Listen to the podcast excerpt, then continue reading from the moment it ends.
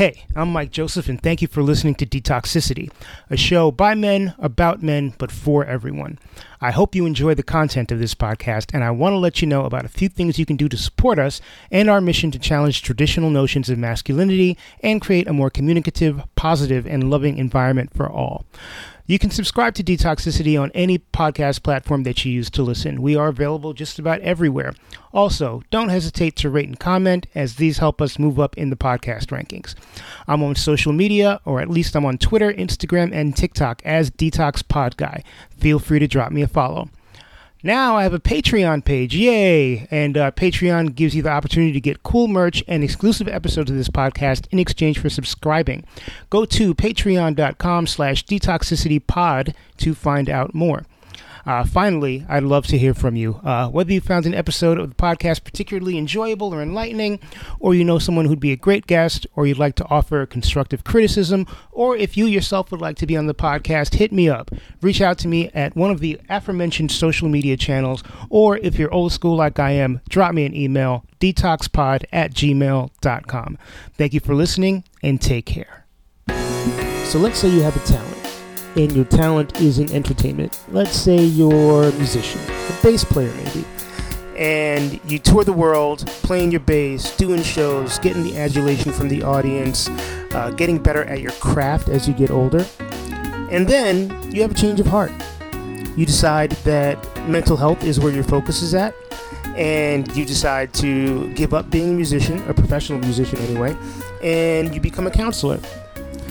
If making that kind of mid-career shift has any resonance with you, if uh, having more than one point of interest at any given time is uh, something that resonates with you, then you want to listen to this conversation that I have with Bill Harrison.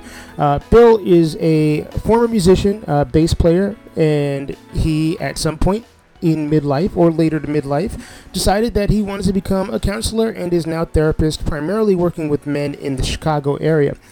Bill has a book out. It's called Making the Low Notes: A Life in Music. I'm sure you can glean from the title uh, the gist of what it's about. And Bill talks about the book. He talks about his work, how he got into this work, and he talks about his own journey. And uh, it's a pleasure to have him on the show. So uh, I hope you enjoy this episode, everybody. This is Counselor Bill. Give it up. My name is Bill Harrison. I'm a psychotherapist in Chicago. My previous career was in the music business. I was a bass player for forty years. That's what my memoir is actually about. I just released this book called Making the Low Notes: A Life in Music, published by Open Books Press.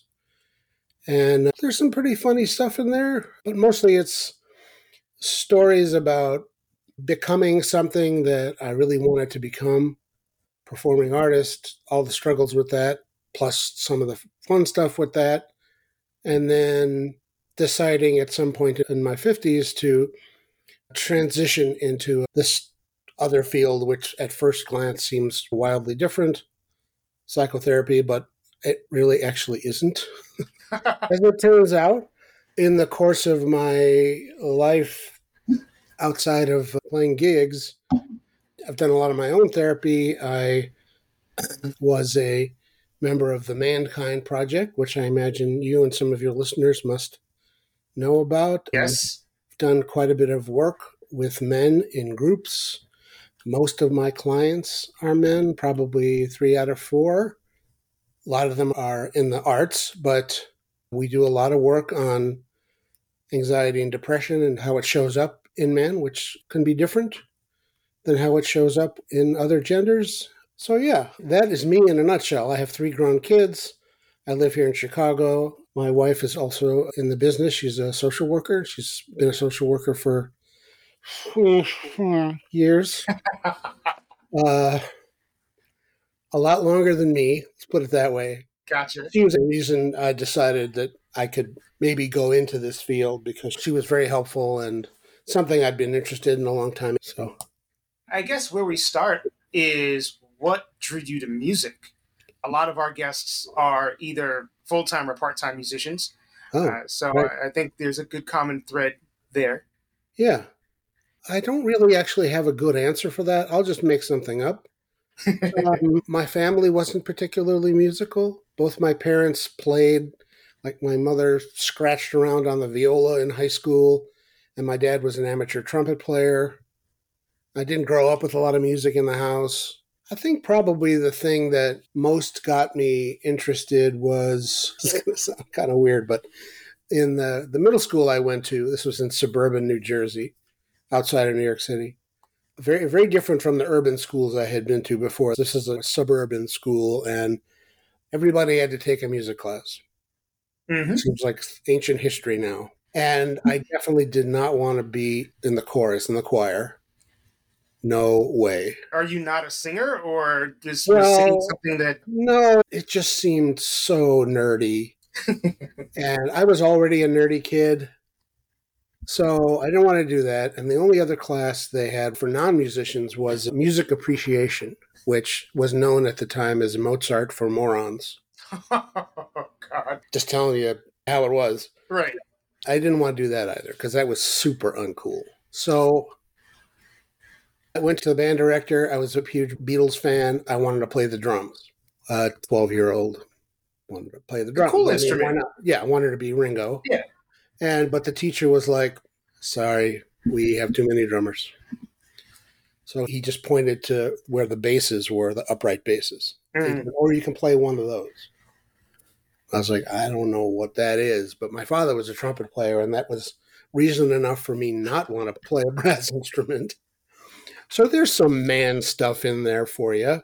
Absolutely. Yeah, definitely did not want to be like him. So, yeah, I said, I'll take one of those, and I didn't even know what it was. He said, oh, that's a great choice. That's a bass. And uh, he started giving me lessons. I took to it. I liked being able to play music with other people. There was a lot of camaraderie in music. Sure.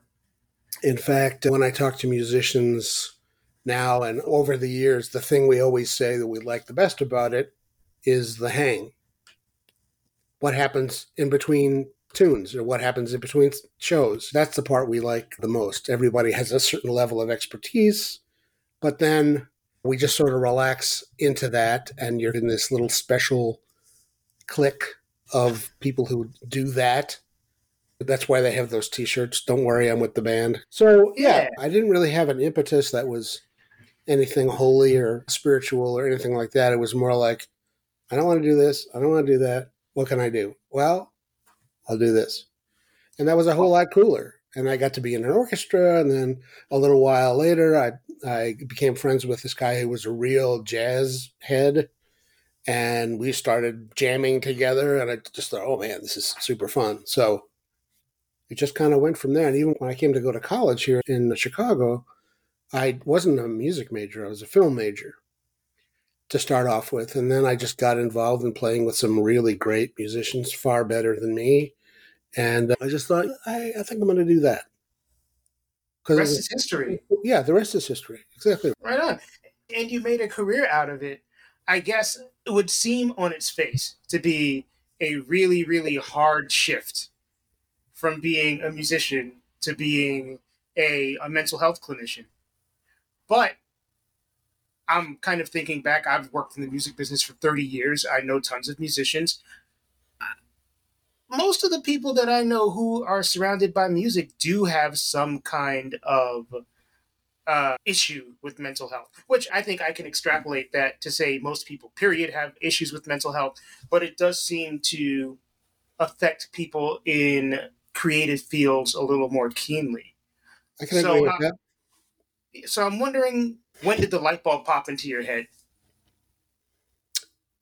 About doing it as a profession? And then we'll backtrack from there about how you may have realized that in yourself. Yeah. Well, since I'm very honest about this in my book, I guess I can be very honest about it with you. I felt several things. One, I was in my fifties. And in a lot of ways, I feel like the music business, unless you're maybe in a symphony orchestra, is a young person's world. So I felt like I was starting to age out. Also, I had broken the knuckle on my first finger of my left hand. Kind of important for a bass player. Mm. Many years before. And I had a career, but it always hurt. And I was getting a little tired of that, not knowing when it was going to be really bad or just somewhat bad. And then a doctor said, oh, you've got arthritis in both those knuckles. I was like, well, no wonder. It's hurting all the time. Then I also had some back problems, hauling bases and amps around. It is kind of an occupational hazard. Many of the musicians, especially bass players, but others as well, have lower back problems. Sure. And this is the one that people are kind of like, oh, what? Really? I was getting tired, man. I was tired of everything having to do with the music business. Still love music, but there's so much B S around booking gigs, getting to the gig, dealing with whoever you have to deal with. It's not the other musicians. For the most part, the other musicians are fantastic. But clients and who knows what. I felt like I had pretty much done what I wanted to do. There weren't any kinds of gigs I was about to get that I hadn't gotten before. And I'm not saying the transition was easy, because it wasn't. Right. But I was kind of done. I just felt like I'd been there, done that. Physically tired, mentally tired, in pain.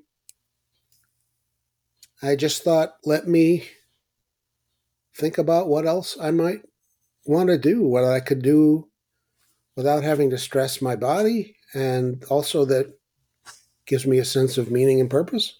Mm. And I, I would imagine working in mental health gives you a great deal of meaning and purpose. Definitely. Uh, but s- switching to that, I, it couldn't have possibly been easy. But what gave you the motivation to kind of push through with it? Well, pain's a great motivator. I've heard that before. Yeah. Hmm. It's a really good question. I had been interested in psychology my whole life, and various times when the music business really dropped out, like right after nine eleven, mm. a terrible time in the music business, as you might imagine. Mm-hmm. And then oh seven, oh eight, that crash really put a dent in a lot of our incomes. So part of it, I think, was speak, be, being tired was kind of not knowing when was I going to ever have an income I could relax around. Right. Not that I'm making a ton of money. It's just that I can pretty much count on it. Whereas in the music business, if you're a freelance guy, first of all, you feel like you can never say no, right? Because when don't you need the money? Right. And just the randomness of it, the arbitrariness of it. And that was very stressful. And one of the issues I've dealt with over the course of most of my life is depression. And so when I first realized that I was in therapy, this was in my forties, I guess. And my therapist said, have you ever, anybody ever said I, that you're depressed? And I was like, no. Uh, so he was the first one to call it out, like, man, I think you're depressed. And it was such a relief because I had felt that way under the cloud basically my whole life, as long as I could remember. And I always thought, oh, I must be doing life wrong. Mm. Everything about this is my fault. And I got to say that friends and family weren't much help with that, because people say, oh, come on, just snap out of it. Go for a walk. Come on, uh, do some exercise. Get better sleep. Did, did you ever get the think about other people who have it worse? Oh yeah, that was in the mix for sure. Yeah. So I first I thought it was my fault, and then I was getting a lot of reinforcement for that. Why are you such a sad sack? Why don't you have any energy? All these things. Meanwhile, I was living my life and doing things. I raised my kids and had a career.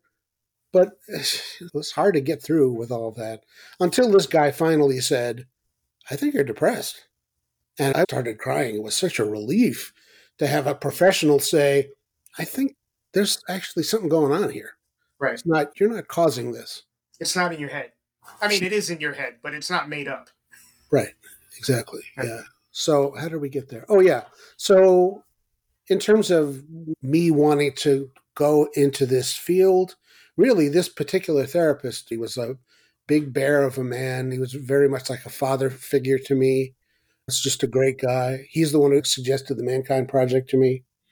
And when I thought about what to do next, this is long after I had stopped seeing him, I thought, if I can do something for other people, something like what he did for me. For you. Mm. So I think that's kind of where sort of the germ of the thought about it came from. Also, we weren't married yet, but I was involved with this woman who was a social worker, and I saw what she was doing every day and how much it meant to her. And she would talk to me about her clients. I know we're not supposed to do that, but she did. Anonymously, of course. Right. So that was a big influence too. And she knows it. I'm very grateful to her for that and for helping me just kind of get through it. And she was like a second supervisor for me all throughout my training and into my supervision years. Even now, we sometimes talk about cases on a very professional sort of level. And now I've gotten to the point where I can point things out about something that she's dealing with in her practice. Right. So I don't know if I've answered your question. I think you have. Backtracking a little further, was there a defining moment that kicked you into therapy? Was there something that happened where you were like, okay, this is do or die time. I need to go see a therapist. Or was it just like a gradual, maybe this is something that might work for me? No, it was definitely a thing. I don't really want to talk about it in detail. That's fair. It, there was a kind of a, uh, I don't like to use the word trauma because it's such a buzzword these days. This wasn't the kind of trauma, capital T. This was a lowercase t in the midst of my family. And it just knocked me completely off my horse. And I just thought, well, I didn't think therapy. I just was like, okay, now. It was friends who suggested to me, you might want to see a therapist. I was like, what? Mm. Therapy? That's for crazy people. Come on. This was the nineteen eighties. I didn't know any better. Actually, no, that's wrong. That was a lie. This was the early nineties. I wish I'd been in counseling in the eighties. That would have been really good. I wish I was in counseling when I was a teenager. That would have been really good, too. But yeah. Right. Yeah. So, yeah, there was a tumultuous event for sure. And I, I went into therapy very reluctantly. And my first therapist was terrible. Yeah. A lot of people, I think, I see, sometimes I say a lot of people and I really mean me. Oh, yes. So I need to stop doing that. Yeah. I, when I went into therapy in my early thirties, I knew nothing about anything. I only knew one other person who was seeing a therapist. And I didn't realize that sometimes the client and the clinician might not necessarily be the best fit. And it, it's nothing to do with them. It's nothing to do with you. It's just like not every two people are going to click. And there's a good parallel to the music business or music as an art form. You can get the greatest, I think about rhythm sections especially. You can get the greatest drummer, the greatest bass player, the greatest guitar player, and you put them together, and it just does not work. Right. I've had that experience many times of, oh, I really want to play with this guy. And then the, when it happened, it was like, oh, no, this is wrong. Through no fault of anybody's. You're right. Really good at what you do. I'm really good at what I do. Doesn't matter. It's a complete intangible. That's right. So you should never let one bad experience discourage you from the practice as a whole. And I, I've told that to people. Uh, yeah. Now having my own experience, having been through multiple therapists, some people are good for you, some people are not good for you, some people are only good for you for a particular amount of time. Agreed. And I, I think a common thread with a lot of people I talk to, people that I've spoken to for this podcast, is just the resistance of wanting to find somebody, particularly, I mean, everybody I talk to is a guy, but I think that is a uniquely male thing. Oh, yes. And you work primarily, I think you said three out of every four clients you have yeah. a guy. And is that by design? It's by self-selection from clients. Okay. Not that I don't like working with women, because I do. And I even have a couple of trans clients. So I'm fine with whatever. But for reasons unknown to me, I get more calls from men. Also, the acting business and the music business tend to be more male dominated. And I would say if I had to put a demographic, I would say most of my clients are either musicians or actors. It's not entirely true. I've got a painter. I've got some writers. I have a, an opera singer. I guess they're a musician. Yeah, that's a musician. Oops. Sorry. It's not a sorry. Freudian slip. Sorry. sorry uh, yeah. Um, yeah, but you were saying about finding the right person. The word affinity comes to mind. Mm-hmm. Sometimes I think there's these different connecting points. I'm trying to think of a good analogy. Maybe it's some kind of an electric device where there's multiple connections that need to be made. And sometimes you're aligned and sometimes you're not. So these different affinity points are like, what do you do for a living? Your gender, your race, your religion, your age, where you located, urban mm-hmm. versus rural. There's so many different demographic things that come into play with this. And there's research behind this that says that in general, people do better in therapy if the therapist is more aligned with who the client is and vice versa. Right. Now, that's not always true, but in general, I think it's true. And that's one of the reasons I think my caseload is largely performing artists, because I advertise that and people come to me, I think, because of that reason.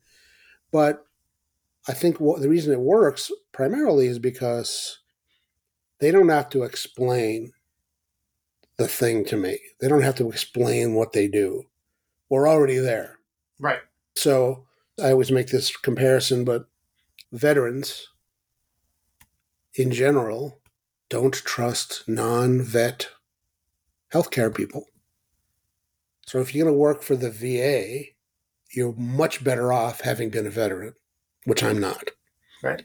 Because veterans, with good reason, don't necessarily trust or want to open up to people who have not had that experience. And I'm not comparing being a veteran with being an artist by any stretch. It's just different, and we're not in a life-threatening position. But there is something about that. This guy gets me because he knows what it's like to have been auditioning, performing, going through all the stuff you go through, worried about getting another job, doing well enough on the job so you don't mess up and get fired, or all the things.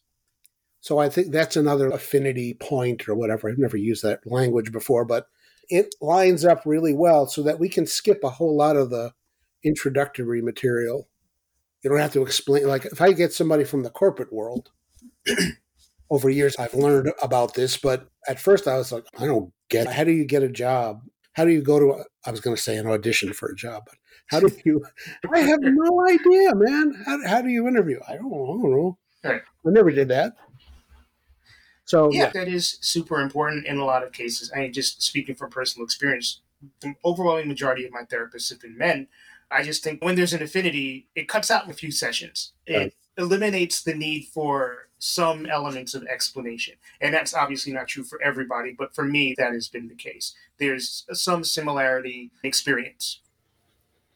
Yeah. And I'm wondering, because you have clients who do not fit that experience, whether they be, you mentioned having trans clients, you have clients who are maybe not in the performing arts industry. I'm assuming you have clients of color. You might have clients who are on the queer spectrum.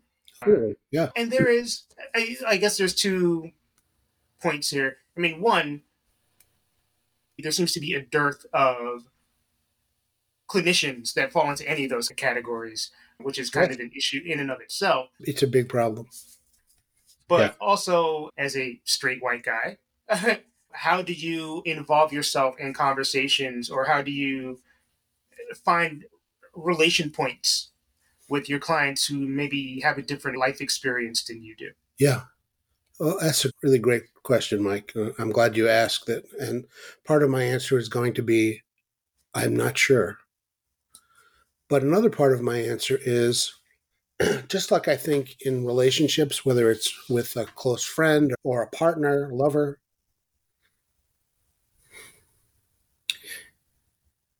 again, depending on the people, the specific individuals, if we can find enough points of contact where we can, and I say we, but really more, I mean the client, if they feel able to trust, to build that, to be willing to take the leap of faith, to build a, a relationship with me, then we can probably get there. I'm just thinking about the different demographic things you were talking about. So the two trans clients I've worked with were both musicians. Right now, I have a couple of gay clients who are both actors. I have one uh, man of color who was just a long-term client, been with me for a long time. And I think we just hit it off personality-wise, because he's not an artist and he's a younger man. He's in his forties. But for whatever reason, he decided that he could trust me way, way back, and have a great, really good working relationship and have for a long time. Yeah, I mean, I don't necessarily think chemistry is as easily definable as demographics are. That's right. Yeah. I mean, yeah. My current therapist happens to be straight and white and probably fifteen to twenty years younger than I am. And Never we get trust on... anyone younger than you. First advice. I, you know, I, I, I learn a lot from younger people. Um, I, I do. You know, yeah. So it's a great thing to have that. And again, chemistry is intangible. You don't know who you're going to have it with. Sometimes you're surprised by who you do not have it with. Yes, that's true. There have been definitely times when I said, oh, this is our first session. I thought that went great. Wow, we were all hitting on all cylinders. And then I never hear from the person again. Again. Not norm, not usually, but every once in a while. So, it happens. Hey, what, what went wrong? Right. And it could be, you're never going to know. It could be one of a million things. That's right. Yeah. Right. I mean, if it was ethical to call the client up and say, hey, just for a customer satisfaction survey, why didn't you come back? You can't really do that. I've asked this question about several of the clinicians that I've had on the show in the past who work primarily with men. What do you see, or what is your experience as far as the common things that men come to you with? What are some of the common issues?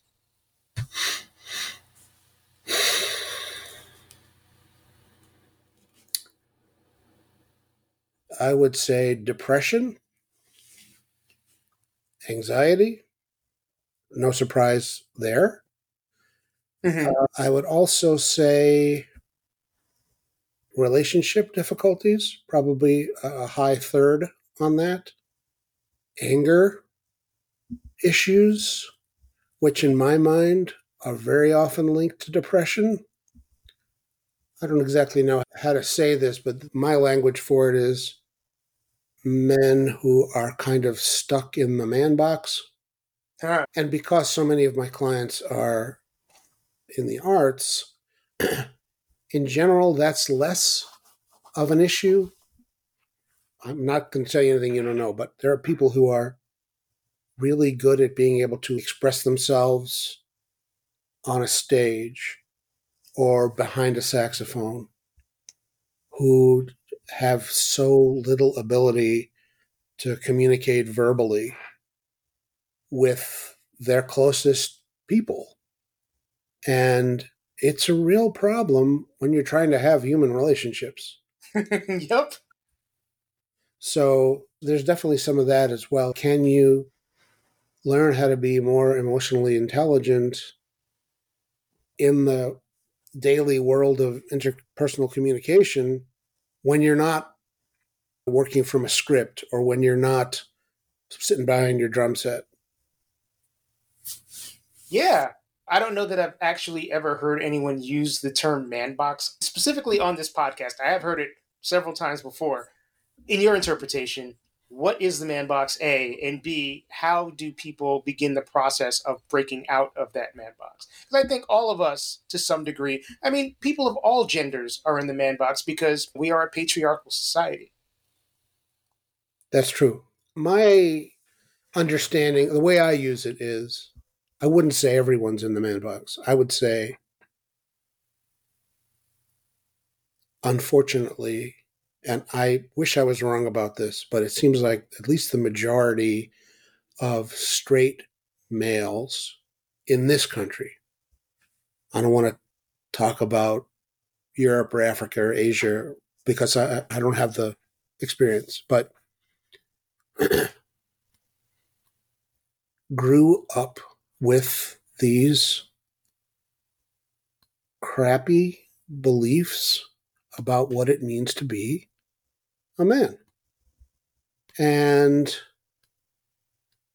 it's not just machismo, but that encompasses a bunch of it. Like, everything I'm going to say is going to be a cliche, but that's the problem. All right. All right. Right? Men don't cry.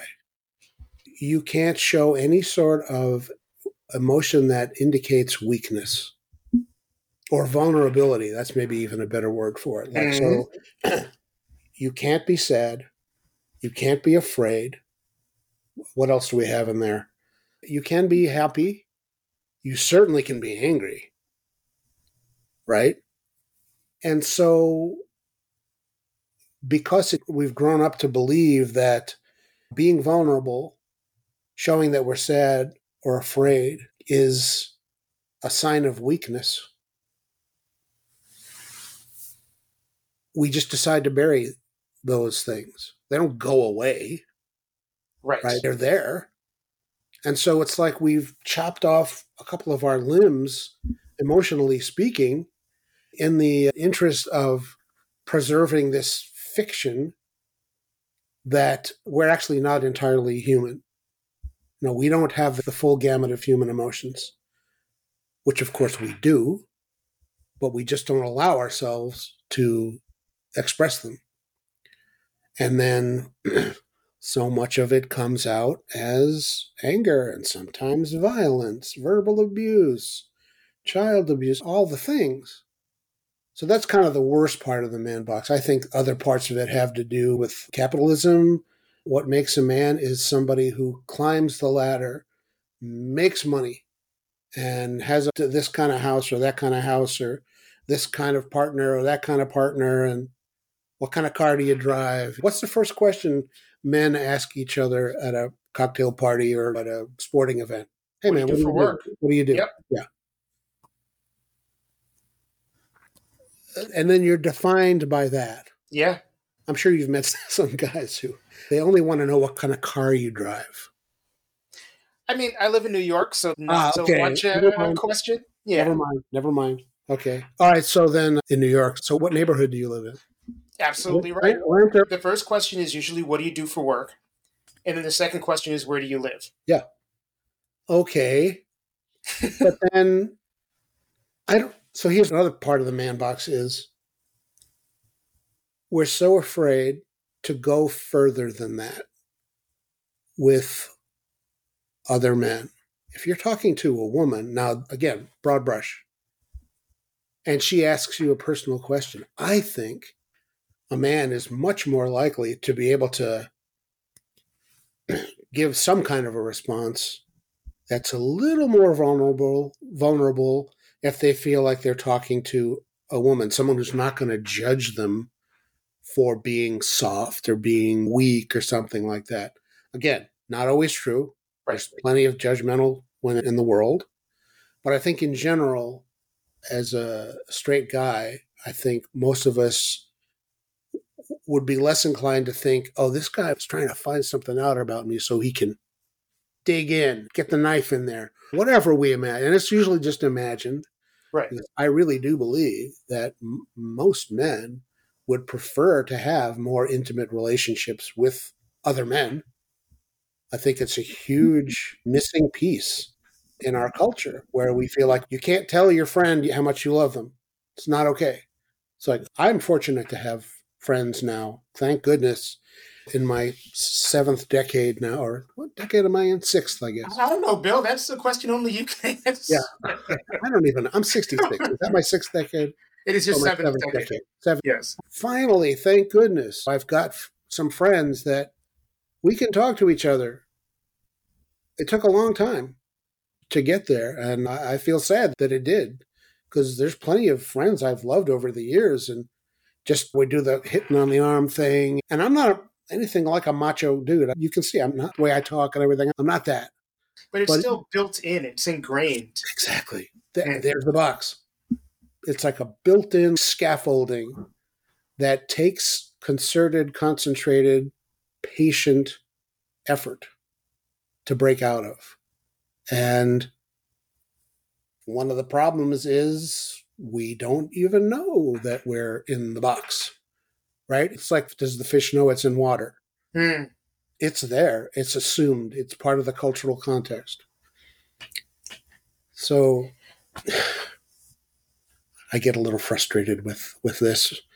And actually, I'm working on my second book right now, which is all about my relationship with my father, who was a quite complex character. I'll just leave it at that for that, now. I think with time, the man box is becoming less and less of a thing.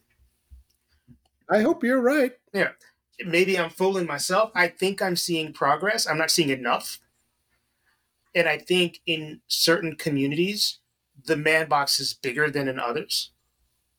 Tighter. Tighter. Yeah. Yeah. Agreed. Yeah. Yes. But I, I do think there is a fair amount of conversation now about the dangers of patriarchy and the dangers of quote unquote toxic masculinity. And there are some people who are actually searching or who have the tools, right? Because when I was in my twenties, even as someone who was beginning to identify as queer, there was still a lot of the man box left in me. It was very hard for me to show vulnerability around other people. I mean, not even just men, just hard to show vulnerability, period.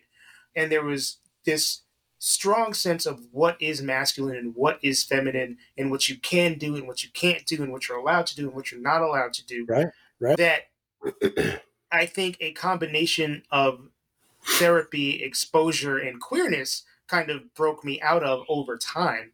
And even then, I was forty around before that even really became a thing to me, where I, I realized that the masculine way in which I had been raised and socialized was damaging in many ways. Yeah. I think whatever you call them, Gen Z or whatever it is, I think particularly folks who grew up in cities are maybe a little bit more exposed to more open-minded ways of being. There's a little bit less strictness in the man box. But still, these days, you still see, I, I think, still the majority of Americans. And I do agree with you that this is probably, maybe not largely an American thing, but it's definitely an American thing.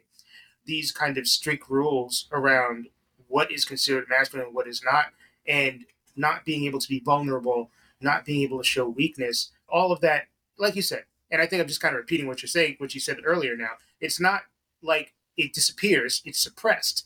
And when it's suppressed, it finds its way out. You hold in a fart long enough, it's going to get out. Yeah. The language but, I have for that, not for the fart part, is that it comes out sideways. Right. Comes right. out at times and in, in, in situations where it's inappropriate right. and damaging, probably not only to you, but to whoever you happen to be with at the time. Right. I think a lot about how we can get more people to consider therapy as a viable option. I, I think one way would probably be to make it more affordable, which is a whole nother conversation. Yeah. And not to toot my horn in it really here, but I have set aside twenty percent of my practice for people who can't really pay a normal fee or don't have insurance. That's amazing. Because and you work with a lot of creative people who are in a gig economy and don't have insurance. Don't have insurance, don't have much money. Right. So yeah, it's an underserved, I think it's the population of artists is f- for sure an underserved community, but I'm fortunate that I'm a middle-class white dude and most of my other clients have insurance. And so I can afford to, to set aside these slots every week for people who are paying twenty-five bucks or whatever they can afford. And it's actually great. I, I love all my clients, but if I didn't have that set up, first of all, they probably wouldn't be in therapy. And second of all, I wouldn't get to know them. Right. Which would be a huge loss for me. So what do we do to convince more guys to go to therapy? Mm. Because I think when we're talking about men, it's not necessarily a money thing. Right? That may be part of it. I mean, I think it's a few things. I think in some cases it's cultural. A lot of brown people have been taught to not share. In addition to masculinity, there's a sense of family secrets and not wanting to share those things, take those things with you to your grave. Well, but go I, to your pastor. Right, right, exactly. But I think just with men overwhelmingly, going to therapy is seen as a sign of weakness when, and I'm not going to be a walking, talking meme, but there are memes out there that say, actually, it's a sign of strength. And it's a sign of belief and faith in yourself that you want to make a better version of yourself. Yeah. Yeah, people who think it's a sign of weakness clearly have never been in therapy because they don't know how hard it is. And you have to be courageous, in my opinion, you have to be courageous to be willing to face yourself. You were looking at yourself butt naked in the mirror for at least an hour every week, and usually for a long time after that. Right. It's not easy. You have, if you're going to do it, you're going to have to deal with uncomfortable material. And who likes that? Yeah, I, I think I'm better with it now. But the first few years that I was in therapy, I would have a session where I would leave it and have to deal with all of these uncomfortable feelings and then kind of be like, oh, fuck this. I don't want to go to therapy anymore. This sucks. I'm supposed to be better. Well, that's a myth, too. You might eventually feel better, but the process itself, no. I try to prepare people for that, but it's a hard sell. Yeah, you're uncovering therapy and have a bad time. I mean, nobody wants to have a bad time on purpose. Right. Again, evangelizing a little bit here, but I think what I've gotten out of it has really been life-changing in so many positive ways. Yeah, good.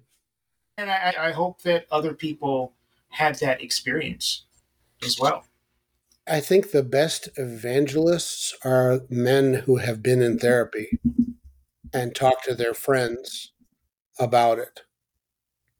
That's such a great question. What can we do to get more men involved in some kind of therapeutic work, whether it's individual or in their couple, in their dyad, or in a group, anything where there's an opportunity to be a little more forthcoming. You know, let down some of that man box guard.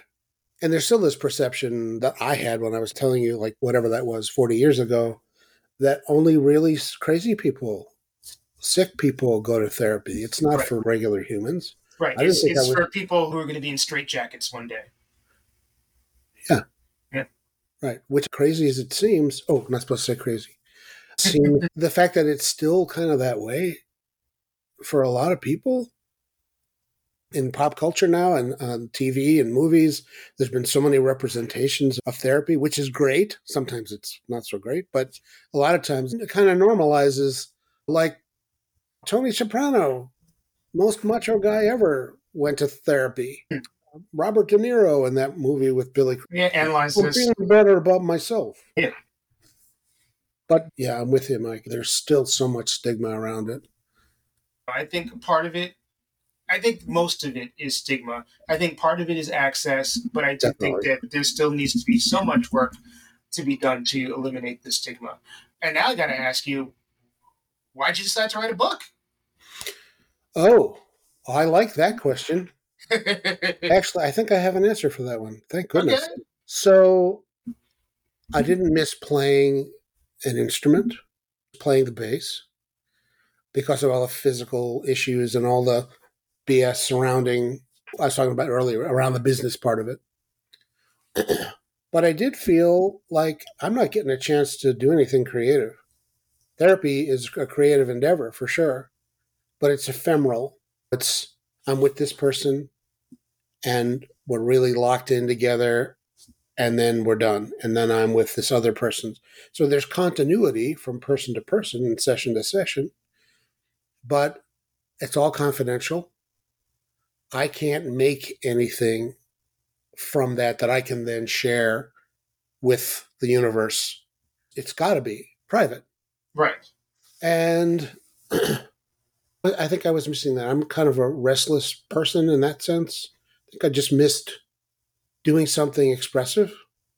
So this was in twenty eighteen. I've written my whole life. I've written on therapy. I've written on music. I've had a couple different columns in bass magazines and crap like that.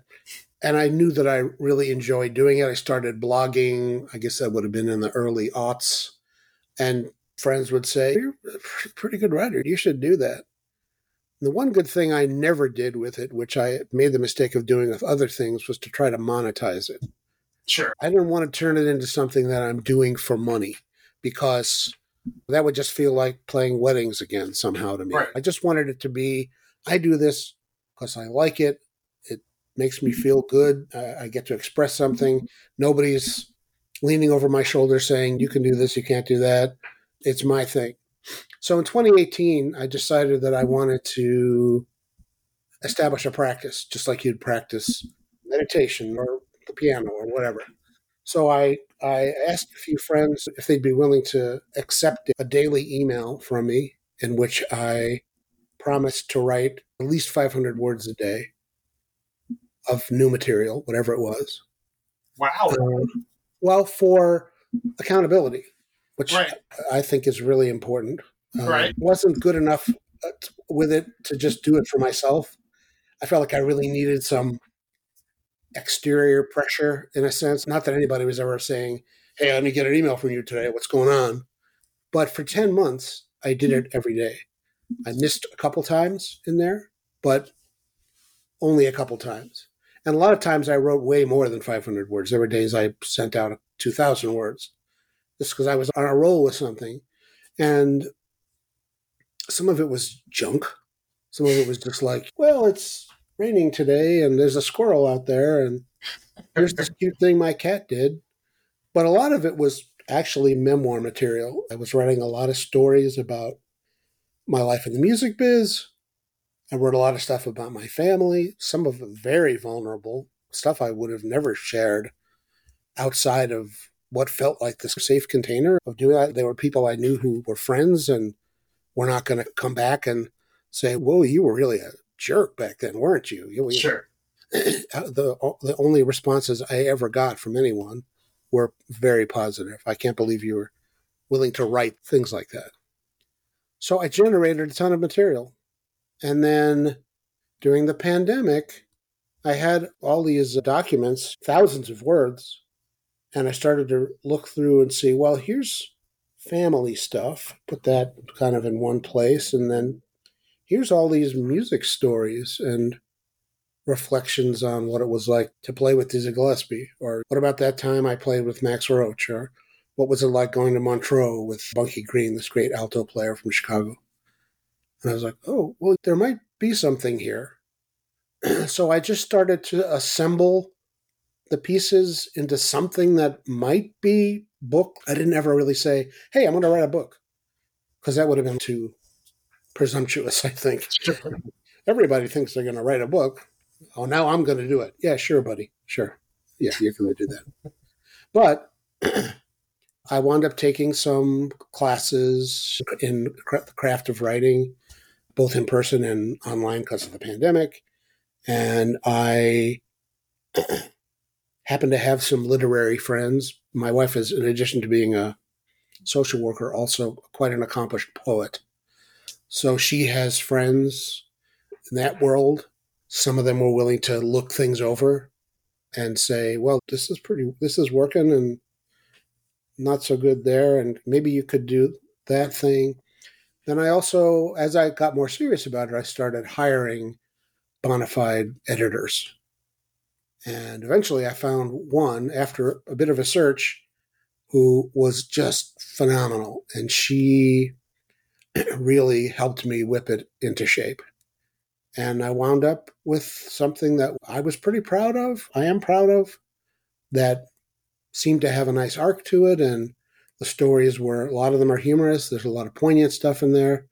There's stuff about what we're talking about earlier, about transitioning from being a musician to doing what I do now.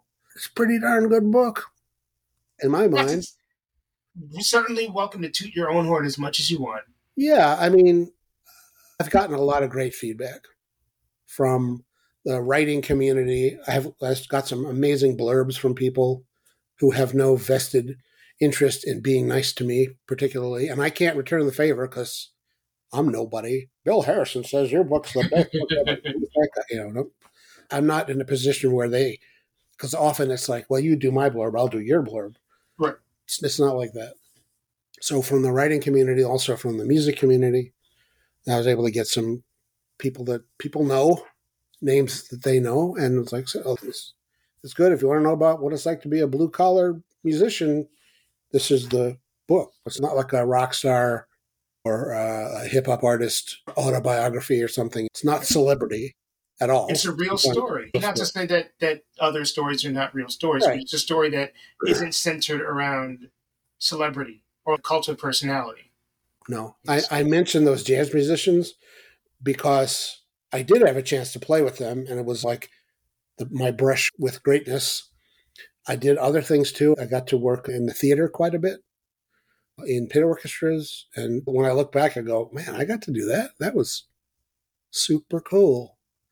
I have a tendency to really downplay it. Like when someone, oh, you're playing Wicked or whatever. And I'd be like, oh, yeah, it's just like anybody could do it. Just give them a bass. They could just do it. But looking back and more realistically, I go, well, I must have known what I was, something about what I was doing, because there's a lot of good bass players in Chicago.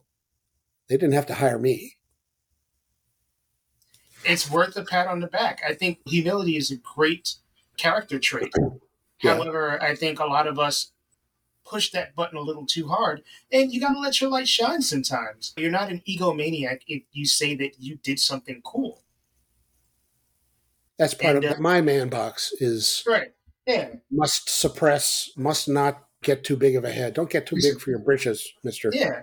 Also, sharing the cool shit that you did and do gives other people permission to let their light shine. So it's inspirational for some people. Right. And that really ultimately, when you ask, why'd you write this book? That's really my answer is, and they talk a lot about this in memoir craft writing, the more specific your story is, the more universal it becomes. Right. So when you talk about the details of it, people can really relate to how that might have felt. If you skim over things, it's like, well, there's kind of no, there's nothing there. There's no meat there. Right. How can I relate? So obviously, the feedback I've gotten has been, oh, so much of what you said really resonates with me. I had some very similar experiences. A different story, but a lot of the same, and these are people who aren't necessarily bass players or even musicians. Sure. People can just kind of relate to desire to do something, the difficulties of getting yourself there, sustaining it. What if you lose interest? What's it like to transition out of one field into another? There's a lot of that. That to me is the thing that really makes it worthwhile, was being able to feel like, like you said, you tell people kind of how it was for you. It gives other people permission to tell their own story and also to maybe give it some value and honor it. Right, right. I so, think that's how we learn from one another. Ideally. Right. So much appreciation to you, Bill, for taking the time to be on the show and uh, sharing your story with us. Good luck on that second book. I will definitely be checking it out when it comes out. Once again, Bill's book is called Making the Low Notes: A Life in Music. You can find it anywhere there are books, including on Amazon. If you want to know more about Bill, or if you are interested in his therapeutic services and you are in the Chicago area uh, or the state of Illinois, please contact Bill Harrison Therapy dot com, or you can email him at uh, counselor bill one at gmail dot com. Thanks again, Bill. Much appreciated. So much appreciation to you, Bill, for taking the time to be on the show and uh, sharing your story with us. Good luck on that second book. I will definitely be checking it out when it comes out. Once again, Bill's book is called Making the Low Notes: A Life in Music. You can find it anywhere there are books, including on Amazon. If you want to know more about Bill, or if you are interested in his therapeutic services and you are in the Chicago area uh, or the state of Illinois, please contact Bill Harrison Therapy dot com, or you can email him at uh, counselor bill one at gmail dot com. Thanks again, Bill. Much appreciated.